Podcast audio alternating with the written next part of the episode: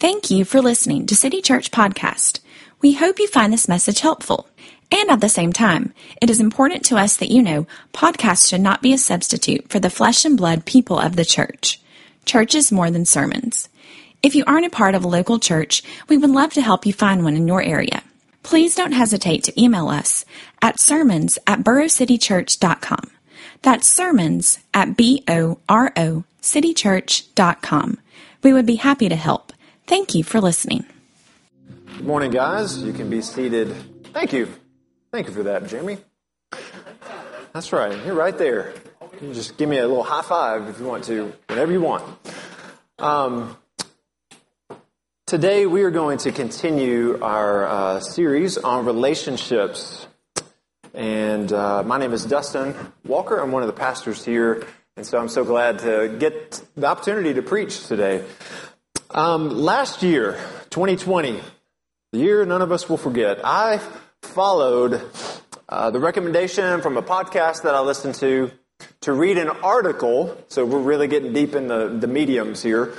That was written by a guy who was actually a former guest on the podcast. I didn't know he was such a writer. Um, and the essay had meant a lot to the podcast host. I came across it, I read it, and it was really good. The title of it is called What I Want to Know of Kindness. What I Want to Know of Kindness. In it, Devin Kelly writes about how grateful he is about the, the, the friendship that he had developed with a group of three other guys. A friendship that developed in adulthood and has continued well past a decade. When I read it, it was, of course, during uh, coming out of that first long period of quarantine and isolation, and it was encouraging to read something that spoke so deeply about how hardship, uh, or even through hardship, there could be deep friendship formed.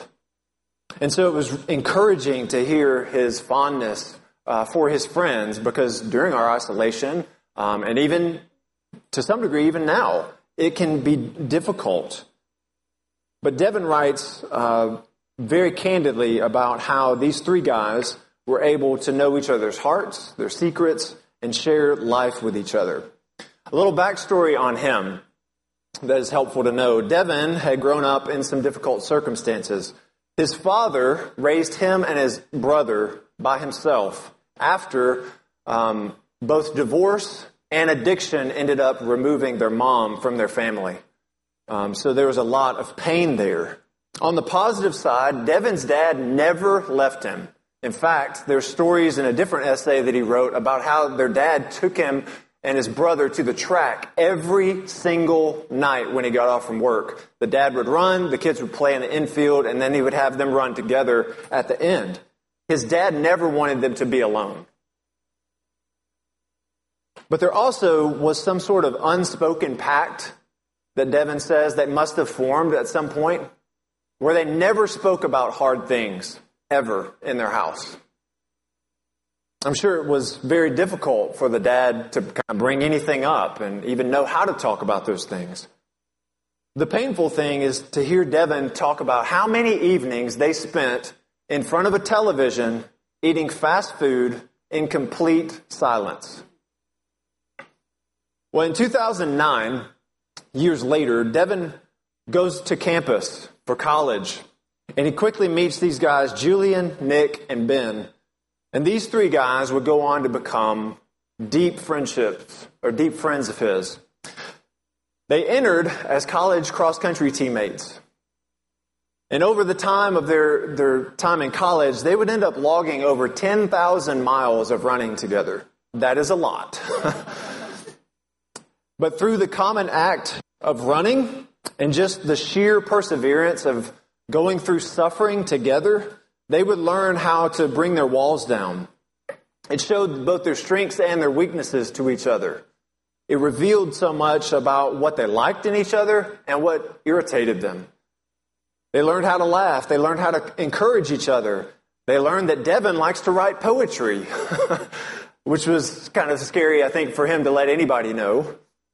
And they had plenty of time seeing each other at the physical and, of course, the emotional ends of themselves. Well, I've thought a lot about Devin's essay this past week as I've reflected on friendship, um, not only for this sermon, but also for my own life. And I was telling the worship team earlier, this is actually in recent memory. I wrote this sermon really quickly. I hope that's not a bad thing. Um, yeah, that's right. Careful. But as easy as this sermon was to write, it's, it's much more difficult to preach because I know I need to hear it.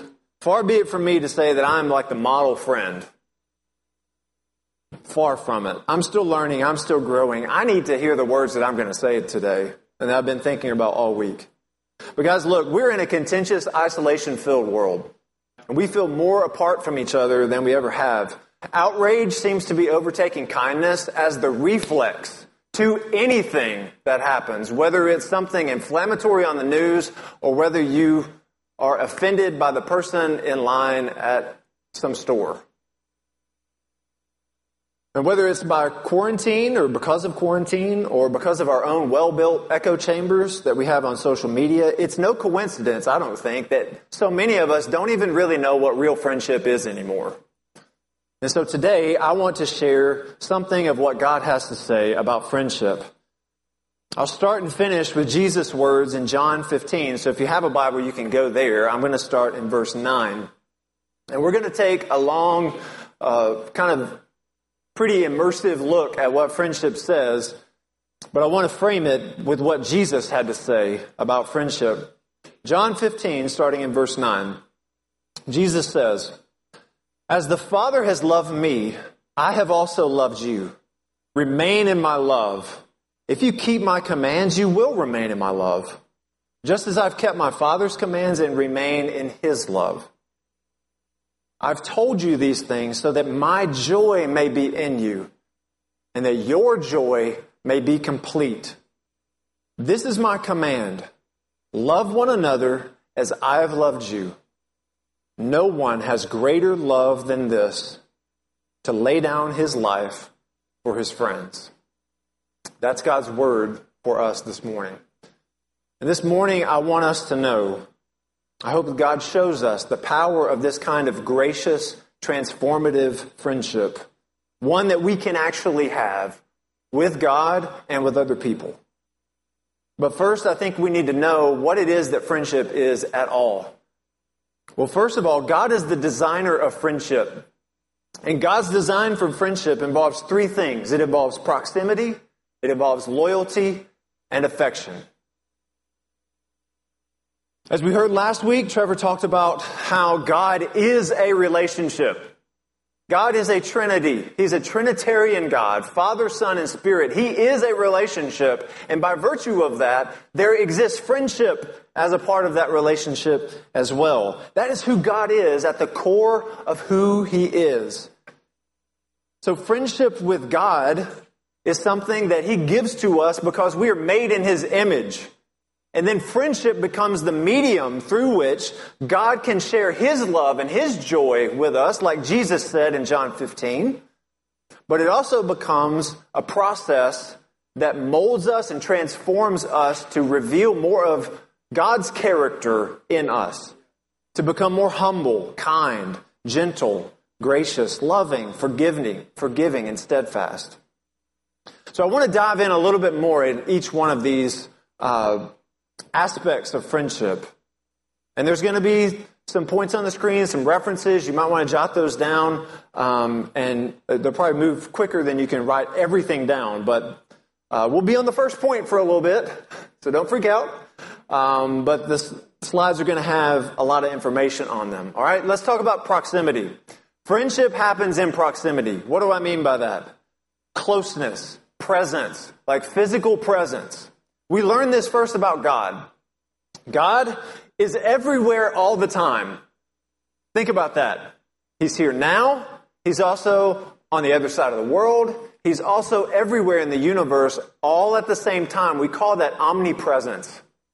God is everywhere all the time. He has no problem being proximate to any of us.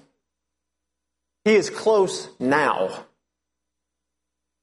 And because of that, he wants to reveal himself to people. to us just simply because he wants to be known by us, because he knows he's good. And he allows himself to come into proximity with people. The Bible, we have story after story of people that he attaches himself to and becomes close with. Let me go through several.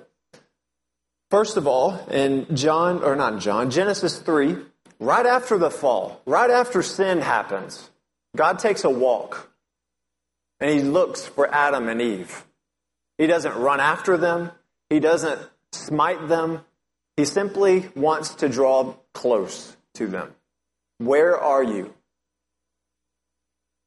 Just a couple chapters later, in a genealogy, kind of as a, a throwaway statement that you would kind of miss, Enoch. Enoch, we learn, walked with God. And God loved him so much that it seems like he didn't allow Enoch to die. He just took him away.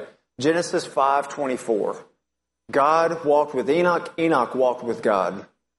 Abraham, who in James 2:23 is said to have been God's friend, a friend of God, you think about his story, God comes to Abraham several times and makes his presence known in many different ways throughout the course of his life. Abraham was a friend of God. God spoke with Moses face to face, Exodus 33:11. There was closeness there. And of course, Jesus' example.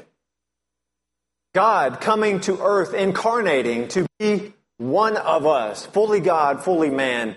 And out of everyone, he called 12 to be close to him. And out of those 12, he had three that he really called close. And then out of those three, there was one that Jesus really loved. Guys, friendship exists in proximity.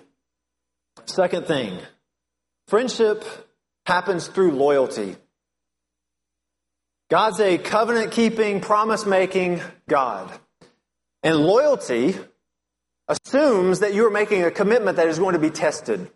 Because loyalty means that you stick with the commitment, right? So there's an opportunity to bail. That is not who God is. God is a good friend in that when He makes a promise, He keeps it. And therefore, we should do the same thing. As a sign of true friendship, we should stick by friends when they fail, even when they betray us, even when it inconveniences us to love them. And there are several examples of this in Scripture from person to person. Jonathan and David in 1 Samuel 18. Jonathan's dad wanted to kill David. Uh, that's a major inconvenience for David. And yet, Jonathan loved David as himself. Incredible. Ruth and Naomi. These two women had a bond that seemed to have been unbroken.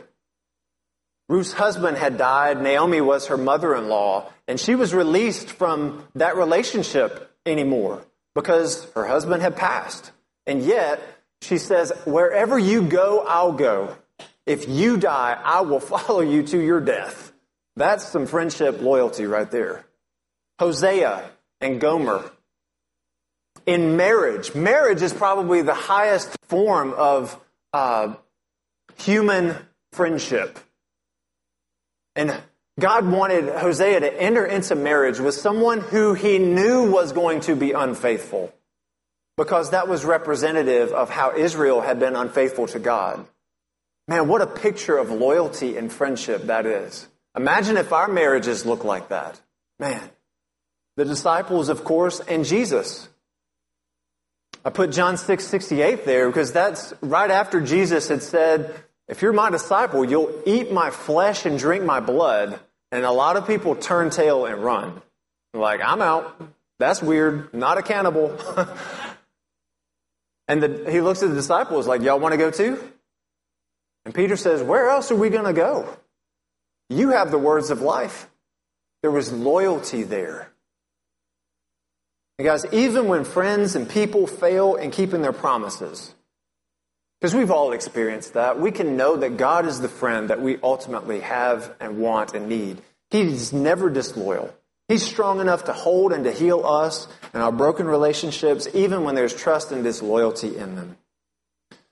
Third aspect affection. Friendship involves affection. God's desire is for you and me to be deeply known by Him and therefore to be known deeply by each other. He wants us to be overwhelmed by the breadth and depth of His love. And it's out of that kind of affection that true friendship can blossom. Again, think of Jonathan and David. Think of Paul in the Philippian church, where he says that my affection bubbles up when I think of you because of what Christ has done for us. There was a bond horizontally that was deep because there was a bond that was deep vertically. And again, Jesus and the disciples, what I read before, he said, I've shared the Father's love with you. I've given you my love, my joy, so that your joy and love it would overflow. So here's the thing. All those things, believe it or not, can be true about friendship, whether or not you acknowledge God. Let's just be honest here. Can you have a deep friendship with someone where, you, know, with an atheist or both of you are atheists? Absolutely you can. Here's why. Because God's common grace, the grace He gives everyone, is so good and the image of God so deep within us that He still allows us to enjoy that goodness even if we disregard who He is. But how much better is it when we get to enjoy that understanding what He has done for us? That is where true, deep, lasting friendship comes from. So please know, God is good. He wants us to be known by Him. And He wants us to be called into relationship with others in deep friendship. As I've thought about those three things, those three aspects proximity, loyalty, and affection. Think of a stool that's got three legs. All right? Each one of those legs is each, each one of those three things. If you take one of those out, it falls over. It's broken. It's not a stool, it's just some wood that's kind of put together, right? If one's shorter than the other, it's kind of off. It's kind of frustrating. So here's what I want us to do. Rather than thinking about friends of yours and how they treat you, think about yourself. And I want you to help evaluate yourself. Ask the Lord to help you evaluate yourself. How do I do in, in, kind of exhibiting friendship in all three of these ways? And I've got some ways that I want us to think through it because at some point we're all going to be deficient in one or more of those three things. But I want to kind of show you the extreme of all of them when one is not present. You got that? So we're evaluating ourselves don't send a text to someone later and be like, this is why you're not my friend. this is why you're a bad friend. um, we're evaluating ourselves. Because we can, we can have some of the things, you know, like if this baseball series, you know, two out of three ain't bad, but like a two out of three uh, in a stool is not good at all. um, we can form a counterfeit friendship. One that's kind of close to the real thing, but it's insufficient. So evaluate yourself and there, again, there'll be some stuff on the screen. Think about this. What if you have proximity and affection without loyalty? What does that become? Probably other things, but I've said it could be just escape. You're close. You have some degree of warmth towards someone, but you're not committed to them. That turns into escape. Here's what I mean by that. We want the activities together, but without the drama. Don't be stealing my joy. We want fun without reality and challenge involved. We want to go to movies and concerts. We want to have dinner parties. We want to have game nights. We want somebody to work out with. We want someone to go shopping with. We want someone to just go on walks with us. But we don't want to be pressed and growing in our own character, and we don't want to press them. We just want something else to do and someone to do it with. Now, if that's you in any of your relationships, you probably notice that those relationships pr- feel pretty shallow because there's not a deeper commitment attached to those. Maybe that's something that you need to be aware of and you need to respond on. Second thing, what if you have proximity and loyalty but without affection? Well, that becomes utilitarian. Your friends are your Uber drivers. When you need them, you open up your phone, tap, tap, tap. They show up, they drop you off, tap, tap, tap. We're done. There's no affection. I, I mean, I don't know that I've ever had the same Uber driver ever, like twice in a row. Maybe it's happened to you. and yes, I try to talk to people when I do that, but uh, I've not developed a close friendship with an Uber driver yet. You know what I'm saying? When we have proximity and loyalty without affection, we can treat our friends as a means to an end. We just need somebody to do something for us. And let's be honest, there, there's scripture that says we should do things for one another. But without affection, that becomes very cold and impersonal. You know, I just want somebody to babysit my kids or watch my dog while I'm out of town, to bring me meals if I'm sick. But if there's no affection, man, that's burdensome. And there might be some reciprocity. Well, I did this for you, so now you owe me. But is that really friendship? Is that loyalty? I, is that really affection? I don't know that it is. Third thing, what if you have loyalty and affection without proximity? Guys, that's just fantasy. This is where we idolize someone that we barely know or barely know anymore. I'm not saying you can't continue friendships with people that, you know, you've known years ago that don't live in the same city or even the same state. What I'm saying is, is that we can build up those relationships that are far off while actually forgetting the ones that are right there in front of us. I'm grateful for what this person reminded me on Facebook about what's going on in their life, but am I grateful for the people I'm sitting next to at community group? Am I grateful for the people that are sitting in this room? What happens is, is we end up feeling like we're on the outside looking in, but it's actually just because we're on the inside always looking out. You need to look around. Look at who's here. Look at who's proximate. Who is close to you. Now, imagine if God began to grow you and me in each of these. That He restored some of those things that are off in that three legged stool. Can you imagine how much deeper and closer your friendships would be? Can you imagine how beautiful that would be? Well, if that's the case, then friendship becomes an opportunity. But here's the thing our friendships are opportunities for both deep hurt and deep healing. In his essay, Devin Kelly wrote that uh, one time when he was on a run with the three guys, they were doing an out and back, so a long, just straight away, turn around, come back. On the way back, as was sometimes the case, somebody would decide to push the pace. You know, somebody wanted to turn a training run into a race. And so as they're getting closer to getting back, Devin said he pulled ahead. He starts surging. And because of that, everybody else starts trying to keep up because they're trying to keep up together.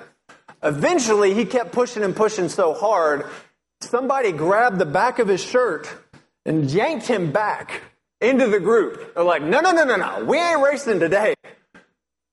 It happened to be Julian. And Julian was just ticked that he was trying to just kill them all on this run.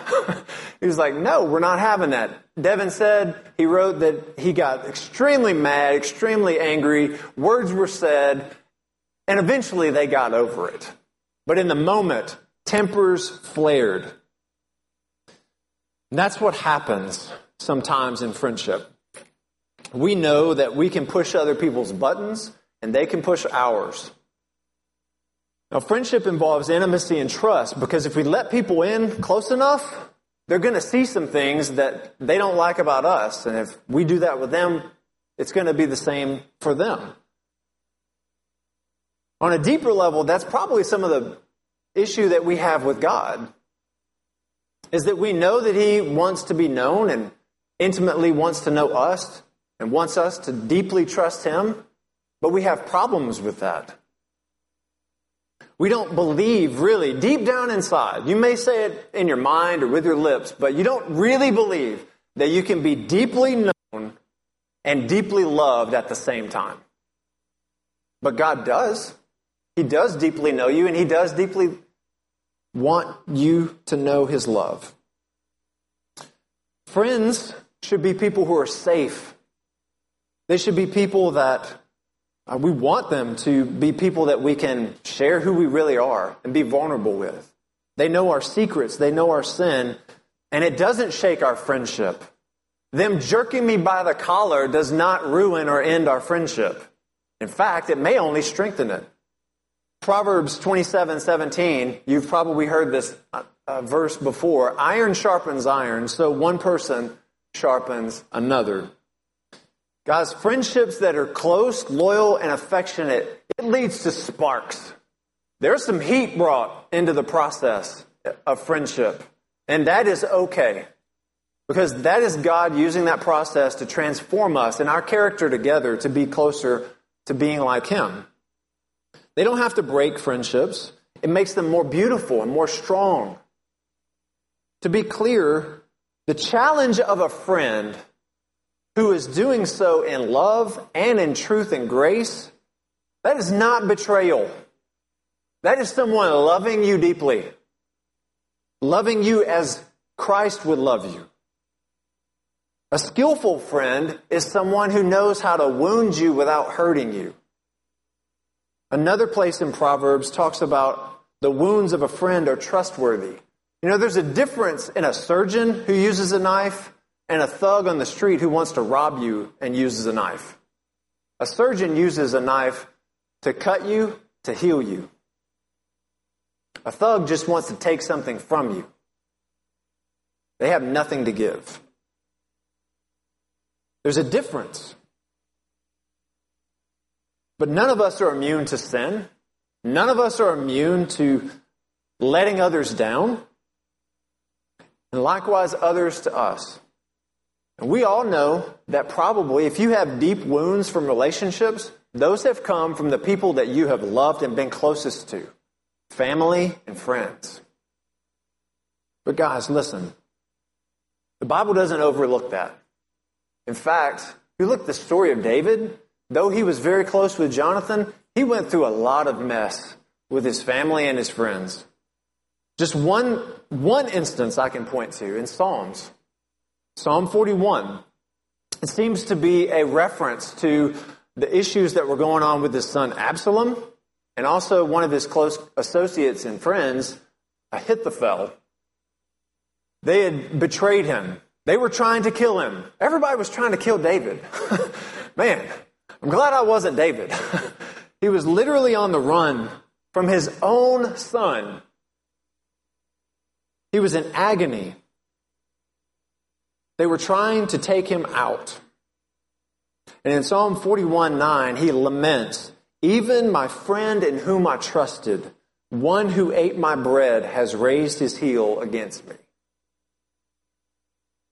David knew something of hurt. And yes, it, it, there's a danger when you open yourself up to someone. When you let someone in, there is the danger that you could be betrayed. You can be hurt. Friendship involves risk and being vulnerable. And when you share your sin and your secrets, and just knowing that those could be used against you at some point in time, you are taking a risk. But is there a better way? Think about that. Are you just not going to be a friend to anyone? You're going to cl- cut yourself off, close yourself off from everyone? I would hope not. To enter into friendship is to show weakness and need and to let the walls down. And even if, even if, or maybe even when, your weaknesses, your sin is used against you and you are betrayed, God still has not. Because he still deeply knows you and he still deeply loves you. So again, I want us to reflect on our own lives as friends. Who are your friends? You know, as the 80s band Whodini said, friends, how many of us have them? One study says that some people only have three close friends, up to three close friends, like close, close friends, like friends for life kind of deal. Do you have one? If you do, maybe you should write their name down. Maybe that should be a part of a gratitude journal you send to someone. Just a text, a phone call this week. Thanks for being a good friend. And here's the thing all of us are probably deficient in some ways in, in friendship. This last year's been rough. Not everybody can be your close friend. Your schedule, your calendar, just the reality of life. Um, you can't just hang out with people all the time. But that doesn't mean that you can't let your guard down around people and be known and find ways to be loyal and affectionate with people that you're close to. I would challenge you to do that. And here's the thing I don't want you to despair if you can't think of one person, even, who is your friend. I don't want you to freak out. I want you to take a step. Think about people that you are close around right now. People that maybe you would like to enter into friendship with. Take a step. Don't wait for them to make the first move. You take the first move. You've already got one of the things there in friendship, they're close. Now find a way to be loyal. How can you do that? Think of a way to serve them somehow. Think of a way to do something together that maybe you both enjoy. And continue and persevere in that. Learn about their needs. Talk about them. Don't talk about your need for a friend. talk about their needs and try to help meet them. Try to love them in the ways that they need to be loved. And just watch what happens if you commit yourself to that. You need something, but if you will give it away, you'll probably get it a whole lot faster than just demanding it by showing up to community group and expecting everybody to be your best friend on the first time. It's probably not going to happen. Loyalty happens over time. It doesn't happen in an instance. That only happens like when you're in first grade and you go to the playground, you're like, you want to be my friend? Yes. Okay, let's go. Why? Because kids can be instantly loyal. I'll love you to the death. Now let's go play on the playground. Woo! Adults, it doesn't happen that way anymore. Can you imagine if you walked into your office and you were like, you want to be my friend? And they were like, yes, okay. That would be incredible. But if you don't, if you don't have any friends, if you don't think you have any close friends, then take a step. Take a step to create one. Don't let unreal expectations or uh, things that kind of get in the way wonkiness and trying to match up schedules, don't try to let that discourage you, but persist. In conversation this past week um, in the office, Whitney made a, a really helpful comment about friendship. You know, like a lot of times we want to give rebuke and give challenge to other people, but we don't want, and we want to receive love. So we want to give challenge, we want to receive love. Imagine if we entered relationships and friendships where we switch those around, where our first step is to give love and we're willing to receive challenge. Think of how much closer you would be. Now, let me speak to those of you that probably can think of a person or two or three that are your close friends. You may not have room, margin in your life to have more close, close friends, but you probably do have some margin to overflow those kinds of relationships to other people. You don't have to close yourself off and say, I've got my three. You can't be part of that. Nope. you can still invite people to be in, uh, in association with you. Maybe you're not the deepest of friends, but we've got to allow our good friendships, our healthy friendships to overflow to people. That's why we need to start more community groups because the good things that we have in so many of our community groups needs to be overflowed to other people that don't have that in our church. So somebody's got to stand up and say, I've had good friends. I've had good friendships, and some of those happen because of our group. Now it's time for me to open myself up and to give love to other people and invite them in. So, guys, we've got some work that we can do. It's good, but it's hard. And you're probably wondering where are we going to get the kind of perseverance it takes to do this? Fortunately, Jesus provides us with a friendship that we're not only immersed in, but we can also imitate. One last thing about Devin Kelly's essay. What I want to know of kindness, he talks about the day he got a call from Julian. You know, the guy that jerked him back in line on the run? Well, he was calling because his mother was about to die. His mother's name was Nancy, and she had had a few bouts with cancer. It had gone into remission a couple of times, but this time There was no coming back, and the end was close. And Julian wanted his three friends to know, and he wanted them there. So uh, Devin got that phone call, and so did Ben and Nick. And as a reflex, they instantly, they didn't even contact each other. They all just went to Julian's parents' house. They got on trains, they got on planes, they drove. They all descended on his parents' house so they could be with Julian and they could say their goodbyes to Nancy. The thing is, is that Nancy had been one of the things that had drawn the four of them really close together. And it was only after she passed that Devin started to realize just what she had done for him and the, all four of them. You see, Julian's parents, because they kind of live close to the college or not too far away, they invited him over for dinner all the time. They would share meals, and as a college student, man, you might as well just put bars of gold out because, like, a free home cooked meal is like awesome. They would invite them in, and for hours, just there's no agenda, there's no fixing problems, there's just serving food and serving up what Devin would call just the most easy conversation that he's ever known. Nancy would look at him and ask what was going on, and she seemed so curious. She loved hearing about every detail in Devin's life. He felt like he was the most important person in the world. And this lady became, in a lot of ways, the mother that he never had. And so it was by no surprise that when they got the phone call that she was about to pass, that they went and they were with her and with Julian it showed him much about how she had been kind of an outside force, drawing the four of them closer and closer together, while they were also getting closer and closer to her. He talks about the kindness that he experienced through all of those meals and the hospitality. He said, to be waited on, even when you know you don't deserve it, or at the very least, assume you don't, this is a kind of grace, and so we were waited on.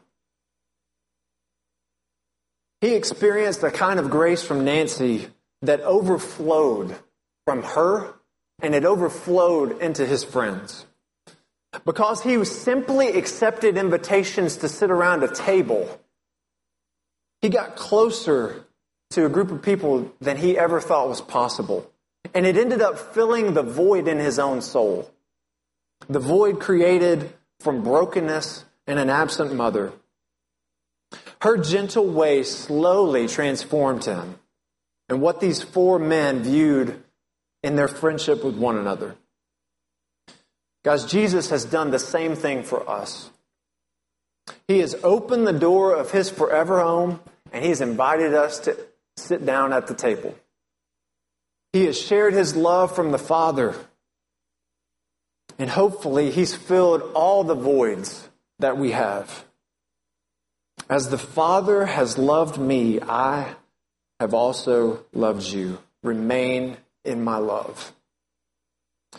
Jesus is the friend who knows us to our core, every secret, every sin, and yet he invites us in to be with him to just sit down with him. And despite any risks for us or for himself, he invites us to enjoy him. You know, Psalm 41 that I referenced earlier is also a prophetic word about Judas. And when Jesus spoke these words in John 15, Judas was also sitting at the table. The one who eats my bread has raised his heel against me. And Jesus takes the risk. But no greater love and joy and friendship could they know together with Christ than Him opening up Himself and making Himself vulnerable and saying, Share in my love and my joy. Jesus took the risk. Jesus became close. He's now present always. He is the one who is loyal, loyal all the way to the cross and through the other side from the grave. He is the one with deep affection. He wants to share His love and joy with you. And He only wounds to heal and never to hurt. Most of us would settle for friends who would become our servants. But Jesus says, no, no, no, no, no. I'm going to make my servants into my friends. John 15, 15, Jesus said, I don't call you servants anymore because a servant doesn't know what his master is doing.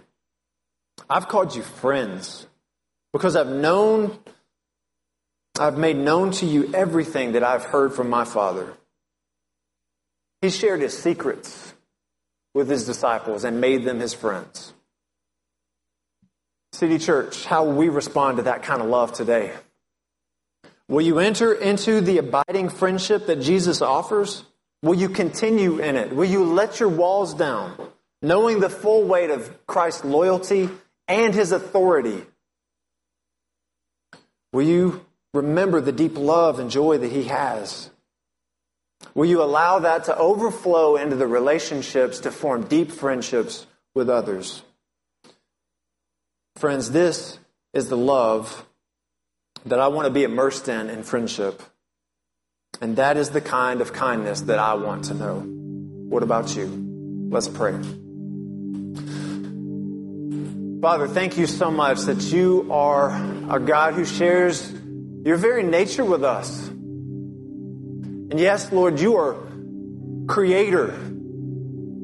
You are, Jesus, you are the King of kings and Lord of lords. And yet you want to be known as our friend. Father, I pray that each of us will know you deeply as a friend. I pray that you would transform our relationship with you to mimic that, to be an imitation of that, and also to immerse us into your love and joy so that it overflows to the friends around us. Father, only you can do that. Would you do it today and from this point forward? It's in Christ's name I pray. Amen.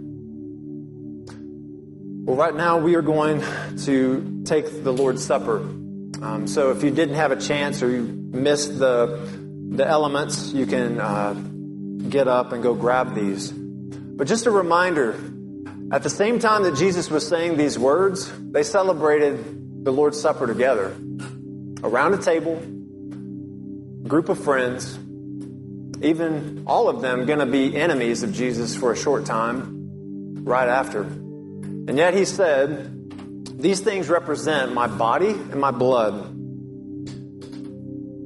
So as we partake this morning, remember that Christ took the bread, he broke it, gave thanks.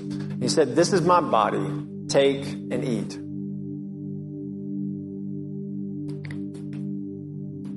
And with the cup, he said, This is my blood, which is poured out for you. Friends around a table, ones I want to share my love and joy with. Drink, and we'll drink it again in the kingdom.